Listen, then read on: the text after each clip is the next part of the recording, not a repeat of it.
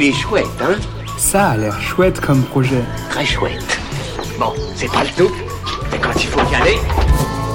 Ça y est, on y est. On a essayé de faire durer l'été, mais quand faut y aller, faut y aller. L'automne est là et la pluie se ramène avec. Ok, l'été là aussi un peu en été, mais c'est pas le sujet. Heureusement, avec l'automne, arrivent aussi de nouveaux projets innovants pour toujours plus protéger notre planète et nous protéger des gouttelettes.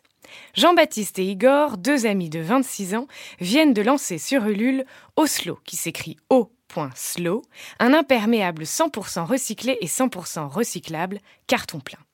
Pour le produire, ils récoltent le plastique dans les océans, à savoir qu'un impair, c'est 40 bouteilles recyclées.